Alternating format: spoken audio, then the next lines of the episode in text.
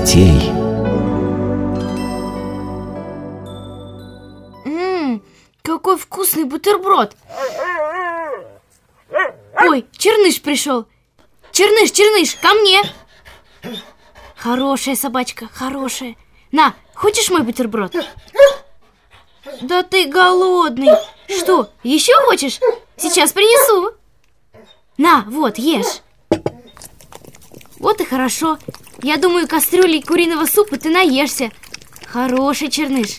Василиса, да что ты делаешь? Черныш, фу, нельзя! Вот я тебе! А ну пошел!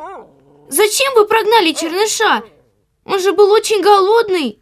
Теперь он, по-моему, очень сытый. Почти всю кастрюлю съел. Вася, ты что, с ума что ли сошла? Это же мама нам обед приготовила. А тебе что, супа жалко? Черныш ведь голодный. Так ведь мама для нас старалась, а ты все этой собаке отдала. Что случилось? Вот, мам, полюбуйся на свой суп. А что делает кастрюля на улице? И где, собственно, суп?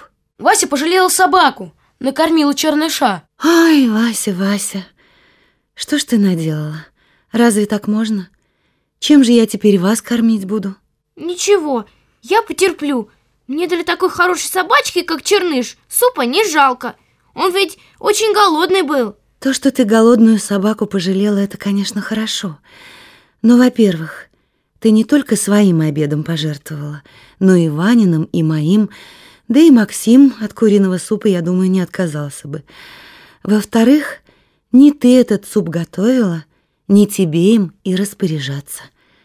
А в-третьих, собакам все-таки не дают еду, приготовленную для человека. Ну, ну как же быть с голодной собачкой, ведь если ее тоже жалко? Собакам дают то, что остается от человеческой трапезы. Вот мы сегодня съели бы куриный суп, а косточки чернышу отдали. Вот это было бы хорошо. Прости, мам, я все поняла. Я больше так не буду. Ну ладно, что ж теперь поделаешь. В конце концов, не хлебом единым жив человек. Тетя Оля, а давайте почитаем Евангелие. Ну что ж, давайте. Вы готовы слушать? Готовы. Но давайте сначала вспомним, о чем вы слышали в прошлый раз. О том, как Соломея танцевала перед царем Иродом и в награду за танец попросила отрубить голову Иоанну Крестителю. И как Иисус накормил пять тысяч человек пятью хлебами и двумя рыбами. И как Иисус ходил по воде, а Петр пошел к нему навстречу, но усомнился и стал тонуть. Верно. А теперь слушайте дальше. Однажды удалился Иисус в страны Тирские и Сидонские. А что это за страны Тирские и Сидонские? На Средиземном море стояли такие города Тир и Сидон. Там жили язычники Хананеи, с которыми раньше часто воевали евреи. А я забыла, кто такие язычники? И язычники — это люди, которые поклоняются и служат не Всевышнему Богу, а изваянием из камня и глины, идолам или злым духом.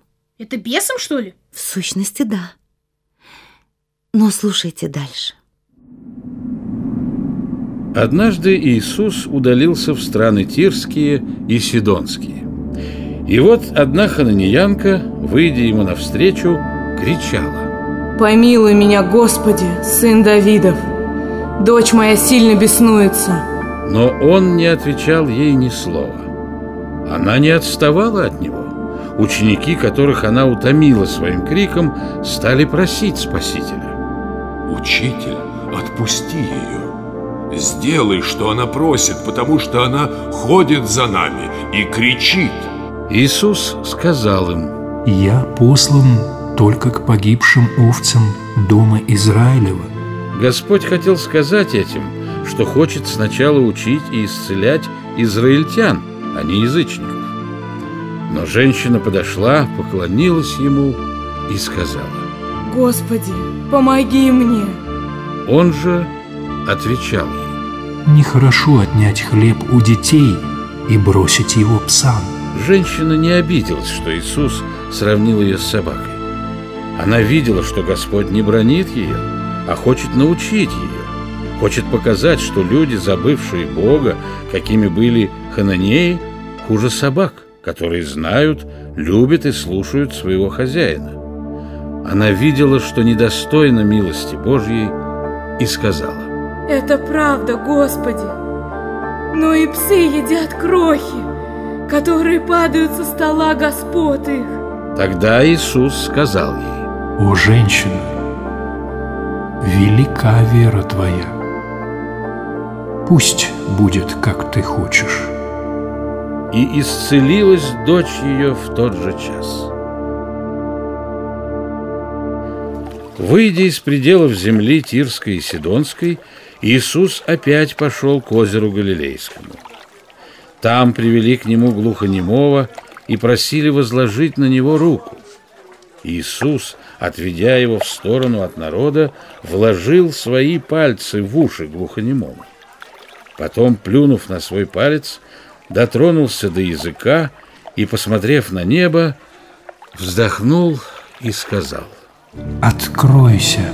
И глухой тотчас стал слышать и начал говорить. Иисус велел никому не рассказывать о своих чудесах. Но сколько он не запрещал им, они еще более рассказывали о случившемся. Все очень удивлялись и говорили, все очень хорошо делает. И глухих делает слышащими, и немых говорящими. Озеро Галилейское, на котором Иисус Христос усмирил бурю, и где Он ходил по водам, было очень большое, так что многие называли его морем. Один раз пришел Иисус к этому озеру, взошел на гору и сел. К нему собралось много народа. Приносили и приводили всяких больных, хромых, слепых, немых, увечных, и клали их к ногам Иисуса. И Он исцелял их так, что народ дивился, видя немых говорящими, больных здоровыми, хромых ходящими и слепых видящими, и прославляли Бога. Иисус же, призвав учеников своих, сказал им, «Жаль мне народа, что уже три дня находятся при мне, и нечего им есть. Отпустить же их голодными не хочу, чтобы не ослабели в дороге». И говорят ему ученики его, Где нам взять в пустыне столько хлебов, чтобы накормить народ? «Сколько у вас хлебов?» Семь хлебов и несколько рыб. Тогда Иисус велел народу сесть на землю. И, взяв семь хлебов и рыбы, благословил их, разломил и дал ученикам, а ученики разносили народу. Ели все и насытились, и набрали оставшихся кусков семь полных корзин. А евших было четыре тысячи мужчин, не считая женщин и детей. Потом он отпустил народ, а сам сел в лодку и поплыл в другое место. Иисус второй раз так накормил народ. Верно. Но слушайте дальше. Один раз приходит Иисус в селение Вифсаиду. Приводит к нему слепца и просит, чтобы он прикоснулся к нему.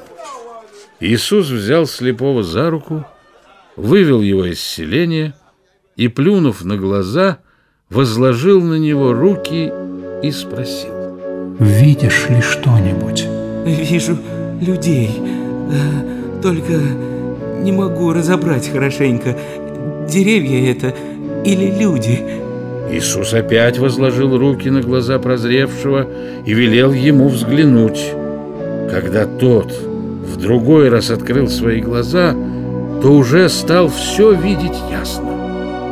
Иисус послал его домой, сказав, «Не заходи в селение и никому не рассказывай о случившемся». Тетя Оля, а почему Иисус запрещал всем рассказывать о своих чудесах? Ведь наоборот, хорошо бы было, если бы все узнали о них. Иисус творил чудеса не ради собственной славы, а потому что любил и жалел людей. И потом он хотел, чтобы в него верили не из-за чудес. Но слушайте дальше. Однажды Иисус спросил своих учеников, «За кого люди почитают меня, Сына Человеческого?» Они сказали, Одни за Иоанна Крестителя, другие за Илию, а иные за Иеремию или кого-нибудь из пророков. «А вы за кого меня почитаете?» Ты Христос, Сын Бога Живого. Иисус запретил ученикам своим, чтобы они никому не рассказывали, что Он есть Христос. С этого времени Иисус стал часто говорить ученикам своим, что Ему должно идти в Иерусалим, что Он много пострадает от старейшин и первосвященников и книжников, что Его убьют, и Он в третий день воскреснет. А вот сейчас почему он запретил говорить, что он Христос? Если вы помните, то Христос в переводе с греческого означает «помазанник», а для иудеев это значит «мессия», которого они ждали. Но фарисеи не верили, что Иисус тот самый помазанник, и если бы они раньше времени узнали, что он называет себя Христом, то захотели бы убить его. Но время для этого еще не пришло. Ясно. А что, потом придет время, чтобы Иисуса убили? Да, Василиса, Господь пришел к людям, чтобы не только научить их, но и пострадать за них, и своим страданием искупить их грехи. Но я не хочу, чтобы Иисус страдал. Ах, Василиса, Василиса, это хорошо, что ты любишь нашего Господа. Расти хорошим человеком. Старайся соблюдать то, чему Он учит людей, и ты порадуешь его. А что было дальше? Об этом мы почитаем в следующий раз. А кушать все-таки хочется. Теперь терпи, Василиса. Это тоже полезно. А пойдемте ко мне. У меня мама наверняка тоже обед приготовила. А почему бы и нет? Мы у вас в гостях давно не были. Ну а пойдемте все к Максу. Да, Да, точно, пойдемте, давайте. давайте.